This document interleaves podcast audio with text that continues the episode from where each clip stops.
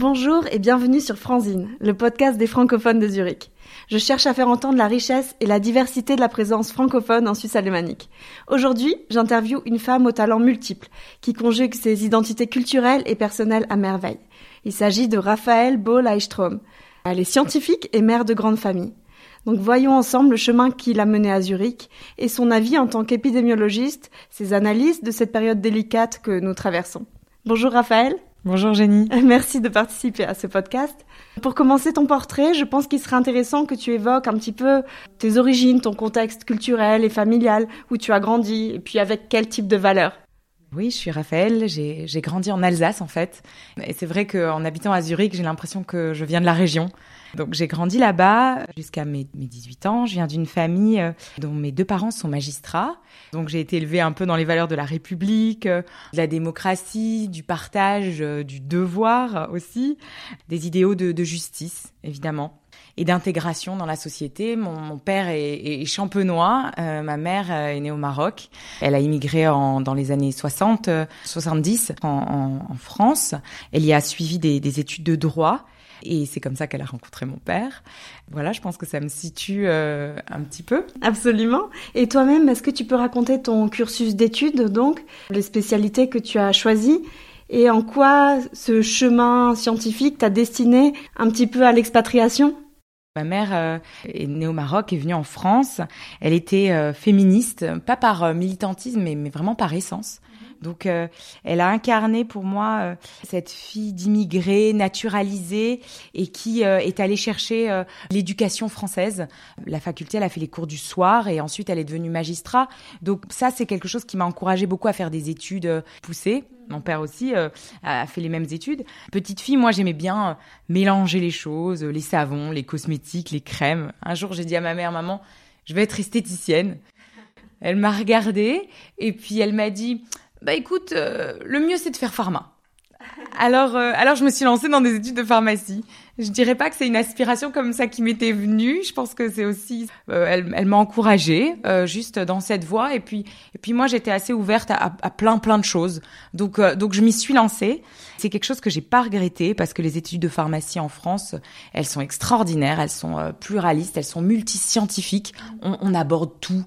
On aborde la biologie cellulaire, euh, la chimie, euh, l'anatomie, la génétique, la botanique. C'est vraiment des études très complètes qui ont vraiment fait de moi une, une scientifique. Ça, je l'ai vu dans ma carrière que, que cette formation-là, elle a, elle m'a énormément apporté. T'as as passé le concours de médecine du coup la première Non, c'était les concours de pharmacie directement. J'ai jamais essayé d'être euh, d'être médecin. J'ai jamais voulu. Euh, je savais que c'était pas pour moi. Euh, j'avais j'avais envie d'autre chose. J'avais d'autres aspirations. Il y a rien de de mieux. Où, moi, je voyais pas la médecine et la pharmacie avec un rang. L'un est meilleur que l'autre. J'ai pas tenté d'être d'être médecin. Je voulais absolument être pharmacien depuis le début. Donc c'est ça que j'ai suivi. Ensuite, euh, j'ai continué mes études et puis j'ai tout de suite sauté sur l'opportunité de faire le programme Erasmus euh, en mhm. quatrième année. Je suis partie en Espagne, à Séville, et j'ai vu comment on enseignait la pharmacie en Espagne. Ça m'a énormément enrichi. Euh, j'ai aussi sauté sur les expériences international. Ça, c'est quelque chose. Je suis partie euh, au Canada euh, pour euh, pour un, un stage au cours de mes études, et puis et puis ensuite j'ai fait un master à, à, Londres à la London School of Hygiene, et c'est là que j'ai commencé l'épidémiologie. C'est là que j'ai associé en fait l'épidémiologie à mon, mon, training initial de, de pharmacien. Et est-ce que tu peux nous expliquer justement en termes simples ce qu'est un pharmaco-épidémiologiste? Qu'est-ce que c'est la pharmacoépidémiologie?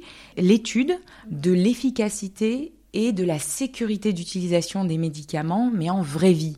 Euh, vous avez entendu parler récemment d'essais cliniques randomisés. Vous, maintenant, tout le monde est un petit peu familier avec avec cette idée-là. Euh, il faut se rendre compte que ces essais sont toujours faits dans des conditions un petit peu euh, idéales. On suit très bien les patients, on recrute des patients avec un profil idéal. On exclut ceux qui sont un petit peu à risque, ceux qui sont des personnes fragiles. Évidemment, on va pas faire des essais cliniques sur ces populations. Donc, une fois qu'on sort le médicament en vraie vie, on voit et on note souvent un décalage entre euh, euh, comment le médicament se comporte en vraie vie, dans son utilisation, qui est jamais parfaite, et puis ensuite dans ses effets de safety, donc de sécurité d'utilisation et de d'efficacité.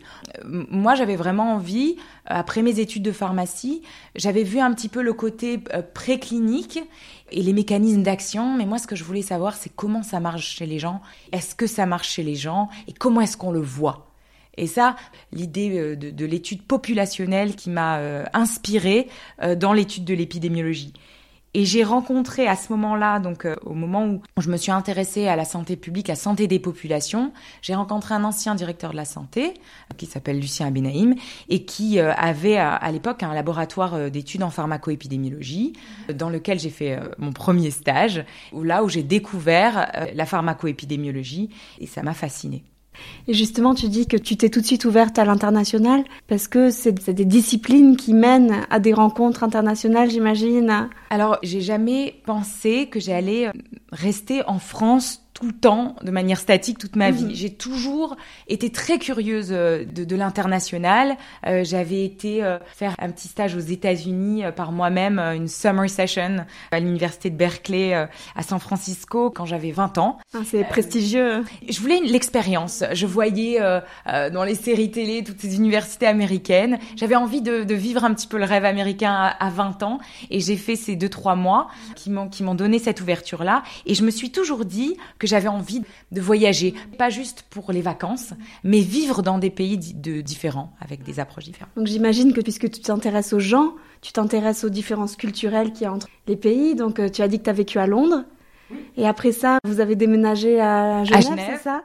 Un petit peu, et puis, à Zurich. Zurich. Voilà, alors c'est quoi le, chemin, c'est quoi l'idée? C'est quand même des pays, euh, euh, on n'est pas très loin, hein, le Canada, euh, l'Espagne, le, la Suisse, l'Angleterre, c'est des pays, voilà, qui sont pas culturellement complètement éloignés. Hein. J'ai pas fait quelque chose de très très, que je trouve en tout cas très difficile. C'est des petites adaptations dans la culture. Elles sont pas majeures quand on aborde les choses avec une flexibilité, quand on observe. Moi, j'adore observer les différences. À Paris, on râle un peu. Euh, en, Angleterre, euh, on est plus strict euh, sur sur les, choses administratives. En Suisse, j'en parle même pas. Mais des petites différences culturelles et moi qui me fascine, j'essaie de prendre le meilleur de, de tout. Et entre Genève et Zurich, tu as aussi senti des différences C'est vrai qu'il y a une différence entre la, la Suisse francophone, romande, et la Suisse germanophone. J'avais déjà vu un petit peu au Canada cette différence entre euh, dans un même pays, le Québec, et les, anglophones. Et puis je l'ai revu en Suisse et euh, ça fait une énorme différence. La langue qu'on parle, elle influe énormément sur notre personnalité, même s'il y a quand même une unicité euh, dans les manières suisses. On a quand même une, une grande différence. Et justement, maintenant, dans un environnement germanophone, est-ce que tu cherches à créer des liens, des ponts avec d'autres francophones? Je pense que quand on est français, euh, on a envie et on a besoin de se retrouver entre français. La langue, elle vient tellement facilement et il y a une connivence dans la manière de penser française, dans le côté euh, peut-être artistique de cette langue, je sais pas. Et oui, oui, oui, évidemment, mon mari est français, ça c'est important parce que on a, on a ce manque, on manque de croissants, on manque de, de Paris parfois, on manque, on manque des, des, choses du supermarché pour parler de manière un peu terre à terre, on manque des livres, euh, même si j'en commande plein pour moi et pour les enfants, on manque. Euh, oui, on a, on a tout ça, euh, on a d'autres choses ici. Il y avait à Genève par exemple un truc extraordinaire qu'on a un petit peu moins en France, en tout cas qu'il y avait moins en France à mon époque, c'était les ludothèques. Et ça, c'est quelque chose qui m'a émerveillée quand je suis arrivée à Genève. Chaque quartier a des ludothèques incroyables pour les enfants. J'en mets mes enfants là-bas et, jouer alors avec d'autres jeux qu'ils connaissent pas et qui sont extraordinaires. On, les apprend à ranger. Il y a un petit côté Montessori dans, cette activité où euh, on arrive, on découvre d'autres jeux, puis on apprend à les ranger dans les bons endroits à préserver les jeux de, la ludothèque et puis à euh, voilà, leur donner un peu de respect. Enfin, ça, c'est un, exemple à Genève qui m'a. Ce serait un rêve de trouver ça à Zurich. Peut-être que ça existe. Faudrait que je. À Zurich, ils ont une approche un petit peu différente. Ils ont les Gemeindezentrum qui sont euh, aussi euh, des lieux de d'intégration pour pour les enfants et que j'ai adoré, qui sont parfois plus en extérieur. Il y en a qui ont des animaux, euh, il y en a qui ont euh, des super euh, Spielplatz, aires de jeu. Ils ont aussi des, des, des cours à l'intérieur, des cours pour les parents, des cours pour les parents-enfants, des cours pour les enfants. Donc c'est une autre approche différente de la du ludothèque, mais, mais aussi très intéressante. J'ai une question justement par rapport à tes changements géographiques, au fait de changer de ville. Euh, comment on fait pour garder une vie professionnelle? Est-ce que c'est ça qui a guidé tes changements? Ou t'as déménagé pour euh, suivre la carrière de ton mari ou pour des raisons personnelles? Alors, comme beaucoup, beaucoup de femmes euh, ici, j'ai suivi les événements professionnels de mon mari, mais avec un peu d'entrain, parce que, avec beaucoup d'entrain, parce que j'aime bien bouger, j'aime bien m'adapter, j'aime cette, entraîner cette flexibilité qu'il faut pour changer d'environnement et tout ce qu'on apprend avec ces changements. Je l'ai pas fait à reculons. Au contraire, j'ai vraiment, euh, j'ai vraiment été euh, suivie euh, mon mari avec beaucoup d'enthousiasme. Donc oui, ça a été différent pour moi quand je suis arrivée à Genève. La pharmacoépidémiologie à Genève, il n'y en a pas énormément. C'était et puis c'était il y a sept ans déjà. On était à un autre moment, euh, euh, c'était moins connu. Il y avait un petit peu d'épidémiologie. Il y avait l'épidémiologie parce qu'il y avait les grands, il y avait l'OMS, l'Organisation mondiale de la santé, beaucoup de d'institutions euh, dans, dans l'humanitaire, dans la santé publique. Oui, il y avait, mais la pharmacoépidémiologie spécifiquement moins. Alors, euh, ce que j'ai fait, j'ai tout de suite essayé de me connecter avec l'université de Genève. J'ai rencontré aussi euh, là un, grand professeur qui était en train d'ouvrir un, master de santé globale le professeur Antoine Flao, il y avait une opportunité de participer au module d'enseignement d'épidémiologie et des biostatistiques pour ces nouveaux étudiants en santé globale. Euh, donc, tu es devenu prof et donc oui, j'ai sauté sur l'occasion parce que ça, c'est l'enseignement pour le coup, c'est quelque chose que je faisais déjà depuis depuis une dizaine d'années parce que au cours de mon doctorat à la London School of Hygiene, j'avais été euh, teacher assistant, donc euh, j'avais mené euh, déjà des cours et des, et des modules d'épidémiologie et de biostatistique. J'avais un petit peu d'expérience là-dedans. Et j'ai trouvé ça extraordinaire de, d'avoir cette opportunité de, de créer un, cours nouveau fait pour les étudiants qui venaient de backgrounds culturels et académiques différents. Donc je dois dire que pendant quelques années, je t'ai vu faire les allers-retours avec Genève pour donner les cours. C'est vrai, je continue. Ah, tu continues? Euh, Cette année, je ne sais pas parce que le semestre prochain, on attend toujours la confirmation que ce soit ou pas euh, présentiel, mais je pense que ça va pas l'être vu la tournure des événements, mais on verra. Euh, donc euh, ouais, et j'aime bien, et j'aime bien faire ce pendulaire entre entre Zurich et Genève. Ça me donne un, encore un petit peu de francophonie dans les oreilles de temps en temps. Ah, c'est sûr. Et tu as aussi travaillé travaillé pour des grands groupes euh, pharmaceutiques. Est-ce que tu veux les citer euh bah, c'est assez impressionnant en fait, c'est des noms que nous-mêmes on connaît. Euh. Oui, enfin, ma carrière, elle est multiple dans mon parcours. J'ai été à l'université, donc après mon doctorat, j'ai aussi passé quelques mois même en agence de santé à Londres. J'ai ensuite été dans des agences de consultants on appelle ça CRO, Clinical Research Organization, qui aide en fait les labos dans des domaines très spécifiques. Quand les labos n'ont pas, euh, quand ces, ces, entreprises pharmaceutiques n'ont pas vraiment euh, les compétences en interne. C'était le cas de la, de pharmacoépidémiologie il y a dix ans. Il y avait très très très peu de labos qui avaient euh, des pharmacoépidémiologistes à l'intérieur. Ça a beaucoup changé.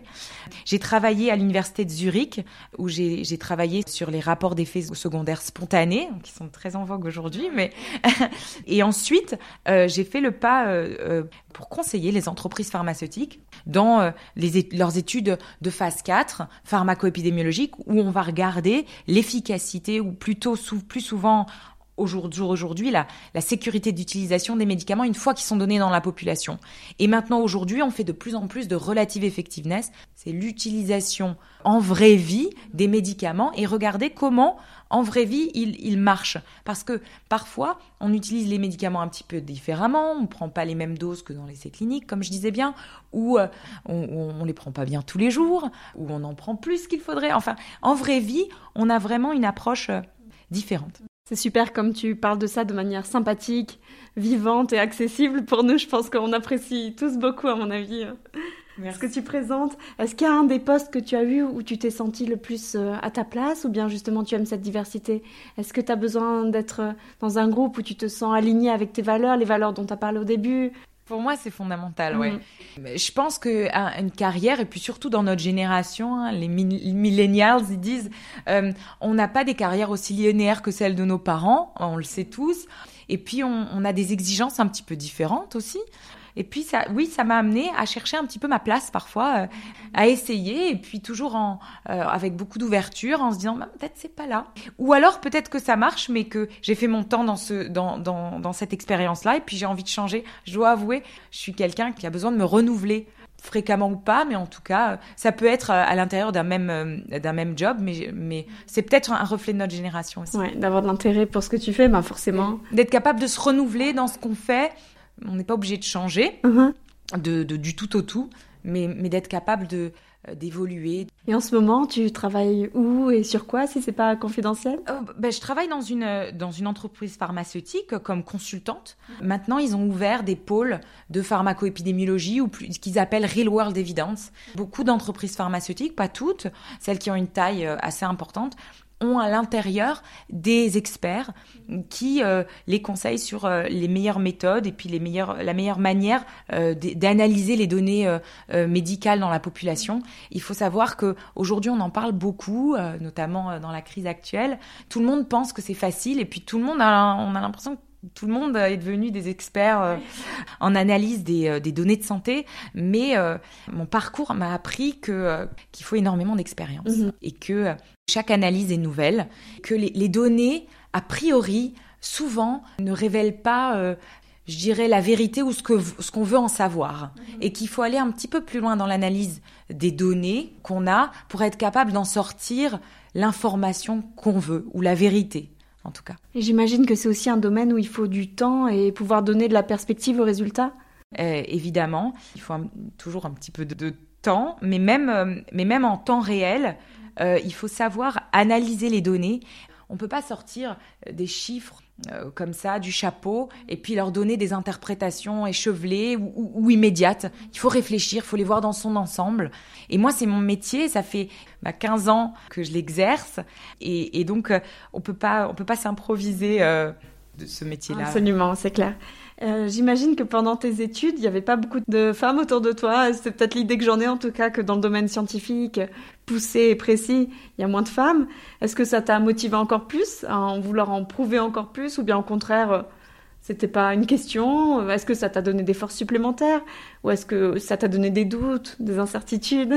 Eh bien, en fait, euh, non, il y avait énormément de femmes dans mon métier. Il y a, il y a eu beaucoup de femmes dans mon métier depuis que j'ai commencé. Moi, euh, euh, en pharmacie déjà, il y a quand même pas mal de femmes. Et puis ensuite, en, en, en épidémiologie, quand je suis arrivée à la London School, il y avait, euh, je dirais même une majorité euh, de femmes, notamment dans euh, les masters humanitaires ou de santé publique, ou même en épidémiologie, où il y avait aussi beaucoup de femmes. Je dirais pas une majorité là, mais en tout cas pas mal. Super, alors tu déconstruis mes clichés, c'est très très en bien. fait, exactement. Et même après, post-doc, j'ai vu beaucoup de femmes. Je me suis jamais sentie isolée en tant que femme. Au contraire, même. Quand même, euh, j'imagine qu'il fallait quand même une bonne dose de confiance en soi, de courage, de motivation. T'as dû sûrement avoir un mentor ou un coach. On est plusieurs à avoir entrepris des doctorats et pas les avoir menés à bout parce que on sait que c'est long, que c'est solitaire. C'est vrai, c'est vrai, j'ai eu énormément de chance parce que d'abord j'ai fait mon doctorat un petit peu tôt. Euh, je l'ai fait juste après mes études, euh, ce qui n'est pas le cas pour tout le monde. Il y a des fois on travaille avant de, de commencer un doctorat. J'ai eu un peu de chance parce que une place s'est ouverte, j'ai appliqué directement après mon master. J'ai pu obtenir cette bourse pour faire un, un doctorat dans la foulée. Donc ça m'a permis de faire un doctorat jeune et, et mes parents l'ont soutenu. Donc euh, j'ai pas été obligée de travailler en même temps, à part euh, l'enseignement que je faisais en parallèle. Mais j'ai eu énormément de chance pour J'ai été soutenue en fait par ma famille qui valorisait les études longues. Je peux pas dire que c'est complètement venu de moi. J'ai pas été contre vents et marées pour euh, faire ces études. J'ai pas lutté dans ce domaine-là. La confiance en soi pour les femmes, c'est fondamental. En fait, dans mon doctorat, il y avait beaucoup de femmes et en fait, dans l'université, on explique que les femmes, elles vont jusqu'à un certain point dans la carrière et qu'il y a un moment où il y a plus de femmes. C'est-à-dire qu'au niveau du, du professorat, quand on devient professeur, euh, vers la quarantaine, 45 ans et plus, eh ben là, les femmes, euh, il y en a beaucoup moins pour des raisons qu'on connaît. C'est là qu'elles sont perdues. Mais à mon niveau, moi j'ai 37 ans, je peux le dire. Donc euh, à ce niveau-là, il y a encore pas mal de femmes dans les académies. Ah, c'est intéressant. J'avais jamais vu les choses sous cette perspective d'âge par rapport à la carrière d'évolution. Ils essayent de plus en plus maintenant justement d'amener les femmes euh, plus loin dans la carrière académique. Ça fait partie euh, des priorités euh, du Fonds national suisse par exemple qui explique ça, où ils favorisent, où ils essaient d'un petit peu encourager les femmes Parce que c'est vrai, souvent, euh, les chercheuses, elles, sont, elles ont peut-être un petit peu moins de confiance en elles, ou elles elles vont pas toujours euh, viser des carrières aussi hautes. C'est peut-être là qu'il y a une sélection qui se fait euh, femme-homme. Ouais, c'est un grand sujet, c'est important de s'y pencher. Il y a un autre grand sujet actuellement, et on s'en est un peu parlé. Tu m'as dit que on ne va pas rentrer dans des polémiques et donc ce qu'on va dire maintenant, ça n'a rien de polémique. Ça peut être notre vision aussi individuelle de notre vécu. Mais c'est sûr qu'en tant que spécialiste, même si tu n'es pas spécialiste du coronavirus en particulier, je voulais avoir donc euh, ton avis un petit peu sur ce sujet sensible. Donc, euh, on, est au milieu d'une crise pandémique, c'est officiel. Et pour cette rentrée 2021, donc euh, ce coronavirus, en tout cas, est en toile de fond de tous les domaines de nos vies. On voit que toute notre vie se régule par rapport à ça. Avant de se rencontrer avec des personnes, on doit se demander mais quelle est la législation, etc. Donc toi, tu as quand même un regard euh, plus spécifique sur cela. Est-ce que tu peux nous apporter ton analyse sur l'année écoulée déjà, sur euh, peut-être les différents messages parfois contradictoires qu'on a pu recevoir, les débats qu'il y a eu, ou bien simplement sur les modes de contamination, l'identité du virus? En fait, euh, c'est une bonne question parce que moi, quand cette épidémie a, émergé, c'est vrai que euh, vu que ça fait un certain nombre d'années que j'ai fait mes études en épidémiologie et que je suis dans le milieu, c'est quelque chose auquel on s'attendait.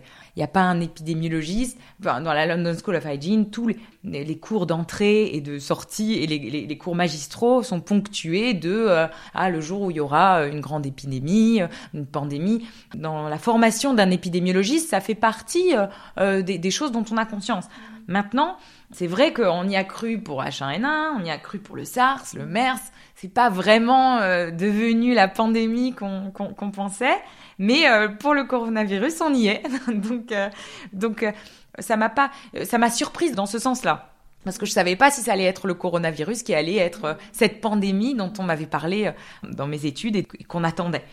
Aussi, euh, quand j'étais à Genève, euh, le professeur Antoine Flao aussi avait conscience de cette possibilité de pandémie. Il faisait euh, des recherches sur, sur la grippe. À l'époque, c'était déjà il y, a, il y a 5 ou 7 ans. Donc même là, quand je suis passée à Genève, j'ai été réexposée à, cette probabilité de pandémie. En tout cas, c'est présent dans, dans les, les dirigeants. Tellement intéressant, je m'en doutais pas du tout. Non, c'est vrai. bah oui, oui, c'est quelque chose qui fait partie de, de la formation d'épidémiologiste. Donc peut-être que je suis un petit peu moins surprise que les autres. On peut regarder aussi dans l'histoire euh, des épidémies. Voilà, moi quand j'ai appris euh, l'épidémiologie, on m'a parlé des épidémies de, choléra, on m'a parlé des épidémies de euh, évidemment de variole, des épidémies de polio dans les années 50. Les enfants aux États-Unis, qui il y avait énormément d'épidémies de polio. Et donc ça, c'est des choses qui dans ma formation ont été omniprésents. Donc je suis un petit peu moins surprise. Maintenant, je suis surprise de qu'est-ce qu'est le coronavirus, comment est-ce qu'il se propage dans les populations. C'est nouveau, c'est une maladie émergente, donc, euh, donc ça c'est intéressant. Ça me donne peut-être une conscience aussi du fait que coronavirus euh, ou, ou le, ce qui se passe aujourd'hui, c'est pas euh, pas l'apocalypse du, du, monde. Il y en a eu avant et puis depuis la, la, nuit des temps et puis il y en aura peut-être après. On ne sait pas.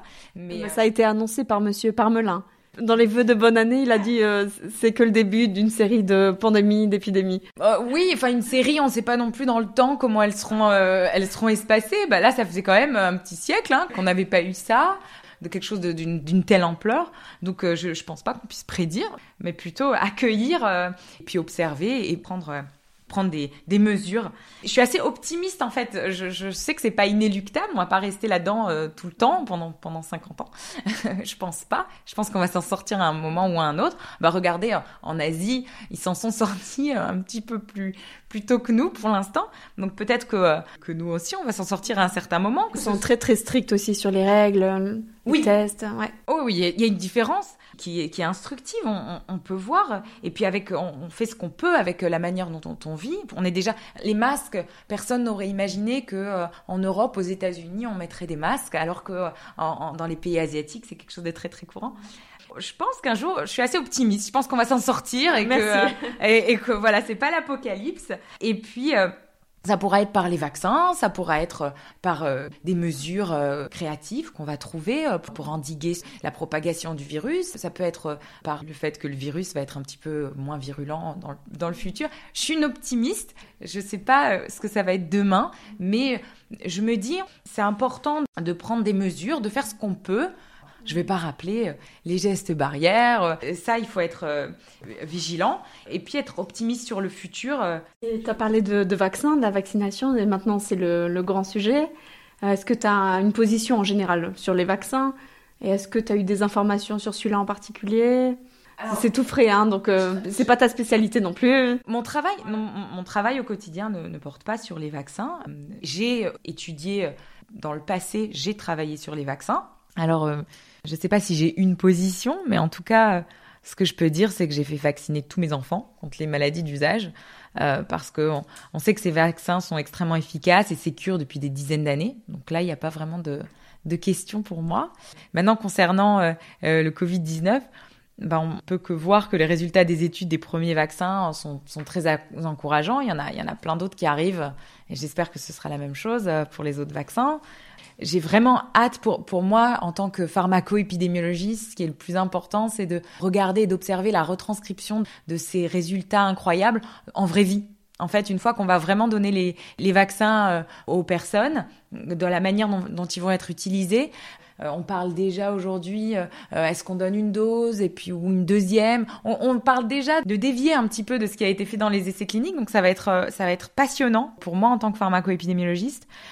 Et puis je trouve important que, que la vaccination, elle soit faite euh, ouais, par palier d'urgence hein, en santé publique. On, on, vaccine les personnes qui en ont, le plus besoin et que les données soient recueillies efficacement. Ça, ça va être crucial. Il faut être capable de, de recueillir les données sur la vaccination et sur les, les conséquences de la vaccination, efficacité et, et euh, risque euh, en temps réel pour nous informer des prochaines étapes qui vacciner en priorité et s'adapter au, fur et à mesure. Et je pense que euh, l'expérience en pharmacoépidémiologie, des 30 dernières années en pharmacoépidémiologie, va, va nous informer sur, euh, sur, sur ça.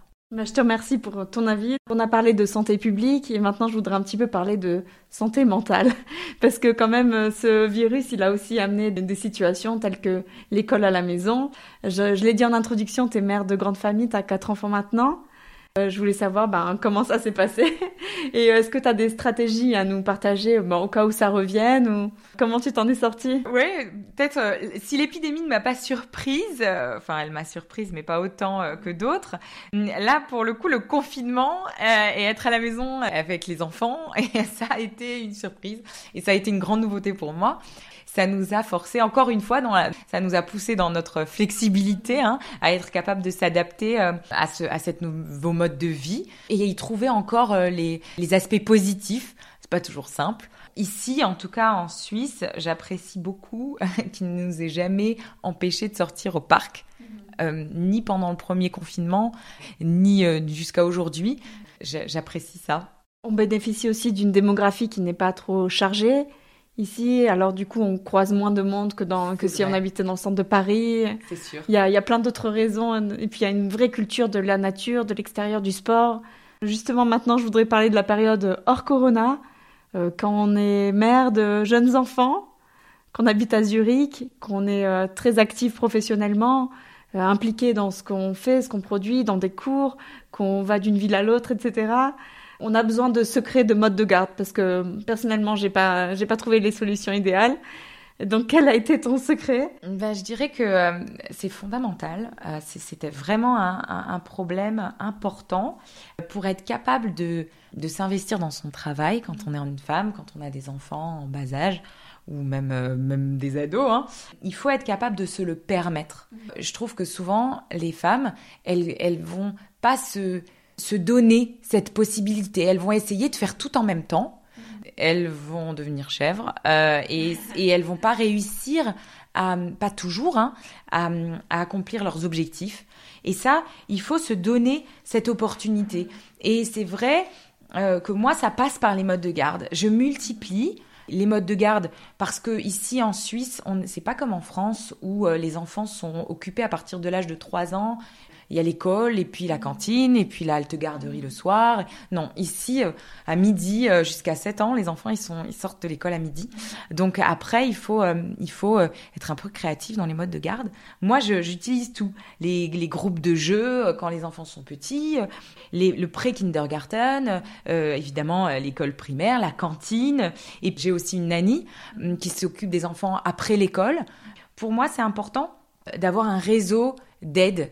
On n'a pas de famille ici. Moi, j'ai pas de famille ici. Euh, je pense que c'est assez représentatif de beaucoup de Français euh, qui sont qui sont ici. On n'a pas toujours les appuis familiaux. Ici en Suisse, en Suisse alémanique, je sais pas, euh, aussi peut-être dans le reste de la Suisse, ils s'appuient beaucoup sur les grands-parents aussi. Il y a une culture des grands-parents qui est très très belle, en France aussi parfois. Mais quand on est expat ou quand on quand on n'a pas sa famille ici, je pense que pour, euh, pour être capable de s'investir dans son travail et accomplir euh, ce qu'on veut accomplir, il faut s'en donner les moyens. Toi, tu vois aussi l'éloignement de ta famille ou ce fait de l'expatriation quand même comme euh, un frein, quelque chose qui te, qui te manque? Ou bien est-ce que tu vois aussi que ça t'a apporté une certaine indépendance, une force? Bah, Les deux. Évidemment, les deux, ça, ça apporte cette. Quand on est dedans et qu'on doit tout faire tout seul, l'indépendance et la fierté, euh, c'est pas toujours ce qu'on voit en premier, c'est après coup hein, qu'on est fier, mais euh, quand on est au milieu de ça, on, on préférait euh, juste avoir de l'aide. J'ai décidé, comme je disais, ben même si économiquement c'est pas, euh, c'est un investissement vraiment, hein, c'est le bon terme, dans de l'aide. Donc pour pour être capable de voilà de me focaliser sur mon travail entièrement quand je dois le faire et de m'arrêter et ensuite je peux m'occuper de mes enfants euh, quand j'ai arrêté euh, après ça. Vraiment, ce que je dirais, n'essayez pas de tout faire. Euh, à une femme qui veut essayer de, qui a des enfants et puis qui veut réussir ou aller en avant dans, sa carrière, soyez, je dirais, indulgent avec vous-même. Non, on peut pas et garder les enfants et travailler sur un papier et faire à manger et, et avoir une maison propre et accueillante en même temps. Je dirais même, soyez stratégique avoir une vision à long terme euh, de son développement personnel, de sa carrière. Il y a vraiment des stratégies à adopter. Prioriser. Et puis, même si euh, ben, j'investis, comme je disais, je me dis, ben, c'est pas grave, c'est dans un parcours de carrière. Les enfants, ils sont petits pendant une petite période, et c'est peut-être une période où, en effet, euh, économiquement, ça va pas toujours faire sens de travailler mhm. parce que finalement, est-ce qu'on en serait, est-ce que je serais pas économiquement dans la même situation? Ça peut être décourageant. Hein. C'est toujours des questions qu'on se pose, mais je trouve que personnellement, ça vaut le coup parce que même si on n'a pas cette, cette, gratification immédiate, en fait, on l'a au fur et à mesure du temps parce que quand on ne sait pas trop arrêter, on peut s'arrêter aussi. Mais quand on a évolué un petit peu, même si on évolue plus lentement, et eh ben quand les enfants sont grands, qui vont tous à l'école, on a on retrouve le chemin et le fil de de sa carrière. J'aimerais bien pousser un petit peu le, chemin sur euh, l'introspection de ton identité française. Déjà, est-ce que tu te définis encore comme française? Qu'est-ce qui en toi est irrémédiablement français? Bon, à part les goûts de l'enfance, la Madeleine de Proust dont on a parlé avant. Et à quel point tu transmets euh, cette francophonie, cet esprit français à tes enfants?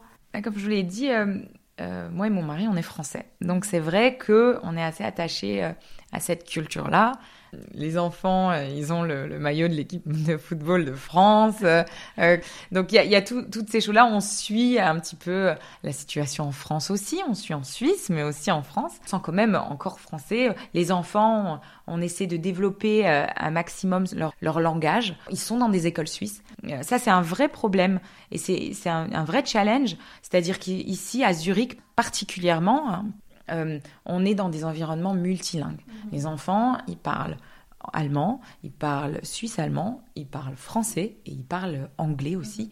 Donc c'est très difficile parce que le challenge, c'est que il y a au moins une de ces langues qui parle bien et aussi bien que nous. Et ça, c'est un vrai challenge et c'est très difficile à accomplir quand on est en expat. Il faut redoubler de vigilance quand, quand ils parlent. J'essaie de la faire lire en français, mais il faut aussi qu'ils lisent en allemand. Donc, euh, c'est très difficile. Il faut essayer quand même de, se rendre compte, euh, de, de se projeter dans l'avenir, de savoir qu'est-ce qui va être le plus, plus important pour nous et pour eux et choisir peut-être une langue où on va vouloir qu'il soit. Toi, la transmission, elle est sur la langue. Elle, elle est d'abord sur la langue. Et puis ensuite, évidemment, culturellement, bah, on part en vacances euh, souvent en France. L'année dernière, on était dans le Périgord. Voilà, on fait vraiment. Ils ont un grand-père qui leur parle de l'histoire de France. Donc, donc oui, c'est important pour moi de garder cet aspect de notre culture. Tu as dû remarquer, on entend de plus en plus parler français à Zurich. Le flux de francophones arrivant ici ne fait qu'augmenter. Si tu es un petit peu sur les groupes Facebook, on voit presque tous les jours des demandes euh, comment on fait euh, pour travailler en Suisse, etc. On voit qu'il y a un vrai attrait quand même. Selon toi, cette euh, expatriation francophone, française, belge, etc., qu'est-ce qu'elle peut apporter à la société suisse de ce que tu en vois? Quelle serait ton analyse? À quoi ils doivent faire attention aussi en arrivant ici pour que bah, ça se passe bien? Alors, qu'est-ce qui pourrait apporter à la société suisse? Ici, en, Suisse, on est quand même un, mix euh, de, plein d'autres cultures. Euh, les Français, peut-être une petite dose d'indiscipline. C'est un des aspects. Alors, à quoi faire attention? Ben, vraiment, il faut faire attention aux flashs. Flash des, des, dans les, des radars dans les rues. Parce que ça, ça c'est une chose qui, qui est très importante quand on arrive en Suisse. Euh, ben on se fait flasher. Alors c'est la tolérance, elle est de 2 km heure au-dessus de ce qui est affiché. Moi je reçois souvent, enfin pas souvent, plus maintenant, mais au début j'avais un kilomètre au-dessus euh, de la moyenne. Et donc non, il faut vraiment s'adapter à une rigueur. Et, ça on n'est pas habitué en France. Et en fait au début on est révolté et après on l'apprécie. Donc euh, j'aimerais dire, j'aimerais aussi dire ça. Quel conseil si tu pouvais parler à la Raphaël qui est arrivée il y a quelques années euh, en Suisse et à Zurich, quel conseil tu te donnerais? Ouais, la flexibilité, la tolérance à la flexibilité, euh, le fait de peut-être avoir un petit moment d'observation sans jugement. Et juste euh, de se laisser surprendre par les bonnes choses aussi que ça peut nous apporter. Euh, moi, j'ai déjà rencontré des femmes qui avaient un peu plus de mal en fait à, cette adaptation, qui avaient moins euh, une expérience de bouger et qui pour pour elles, elles arrivaient et tout d'un coup, elles étaient parisiennes depuis depuis longtemps et puis tout d'un coup on arrive en Suisse et puis et puis c'est moins fun ou alors c'est moins c'est moins social ou elles se sentent seules ouais. elles se sentent plus seules. On peut pas essayer de vivre ici comme on vit euh, dans d'autres endroits ou comme on vit en France. Il faut accepter de changer un petit peu d'évoluer de euh, d'avoir d'autres attentes. Et ça te ferait du bien toi d'avoir un petit oasis francophone euh, moi je t'ai déjà parlé de mon projet un peu fou. Je m'imagine un centre culturel mais quand même easygoing, hein avec un endroit où les mères pourraient se rencontrer, laisser leurs enfants jouer, voir des livres, ludothèque, je sais pas, un espace de coworking, etc. Euh, peut-être aussi un endroit où qui puisse être une vitrine pour tous ces entrepreneurs francophones, parce que je crois qu'il y en a pas mal qui essaient d'amener ce sens de la fantaisie, du luxe, qui créent des bijoux, d'autres qui essaient d'amener tous ces métiers de bouche, d'artisanat. Donc euh, Ouais, ce serait bien en fait d'en faire une synergie, une force. Ça, c'est mon idée. Tu viendrais? Moi, j'adore tes idées, euh, Jenny. Je trouve que euh, c'est une excellente idée. Je pense qu'on en a besoin. À Zurich, on en a un petit peu besoin parce que parce qu'il n'y a pas il y a pas énormément de choses qui sont faites. Euh, vraiment, il y a des petites initiatives ici et là, mais euh, l'idée d'un Gemeindezentrum un peu pour les Français ou en tout cas, et puis ouvert aux, autres, francophiles aussi, et puis ouais, les gens qui veulent un peu voyager. Exactement. Ouais, mon but c'est pas de cloisonner, mais en fait euh, de peut-être faire revivre. Je trouve ça tellement fou que si proche on parle français à 100 km de Zurich et qu'ici ce soit complètement bloqué, c'est un autre pays. Oui. Un petit peu donc. Euh, oui, et puis euh, ça encouragerait aussi euh, ce brassage euh, des cultures, même à l'intérieur de la Suisse, culture francophone, culture germanophone. Moi, je trouve ça sympa d'avoir des, des, des, pôles germanophones en Suisse romande et puis des pôles francophones, francophiles en, en, en, en, Suisse alémanique. Ça, ça contribue à, à l'unité du pays. Ouais, absolument. Tu me donnes une idée. Alors, bon, je vais te laisser repartir, mais j'ai juste une dernière question que je pose à tout le monde. Est-ce qu'il y a une citation d'un livre ou peut-être un mantra, quelque chose qui t'accompagne dans la vie? Qu'est-ce qui m'accompagne? J'en plusieurs sur plein de domaines différents, mais, euh, mais je dirais que euh, dans mon éducation, on m'a poussé euh, à l'indépendance. Ma, mère me disait toujours c'est très important d'être indépendante. Mm. Ça, c'est quelque chose avec lequel j'ai grandi. Dans, dans, plusieurs aspects. Ça peut être indépendance de pensée, indépendance économique. Ça, c'est peut-être quelque chose qui... C'est important de, de, vivre en synergie avec les autres, mm. mais, mais peut-être pas d'en être dépendant, j'en sais rien. Mm-hmm. Euh, c'est une piste de réflexion, c'est quelque chose qui m'accompagne. Ah bah, je te remercie beaucoup d'avoir répondu à mes questions et partagé tes analyses. On est très heureux d'avoir entendu ton parcours. Merci aussi euh, au corps médical dans son ensemble. Je fais un peu, je fais ma journalisme et merci de, de nous maintenir euh, notre qualité de vie.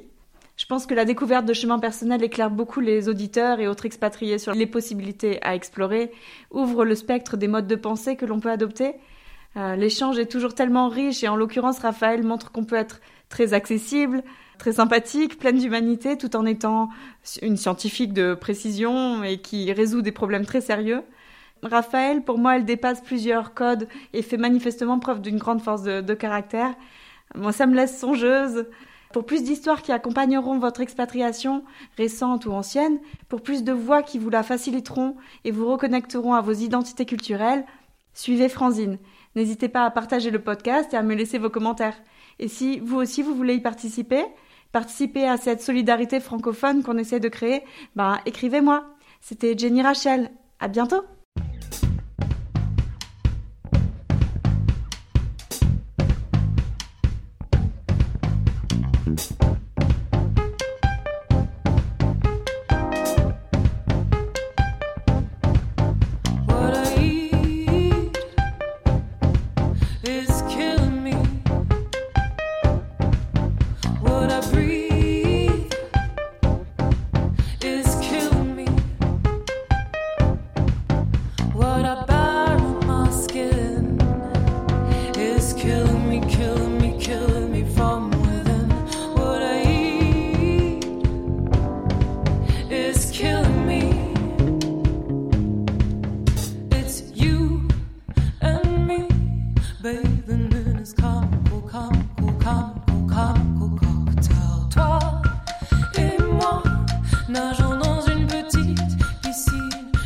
nothing. Else.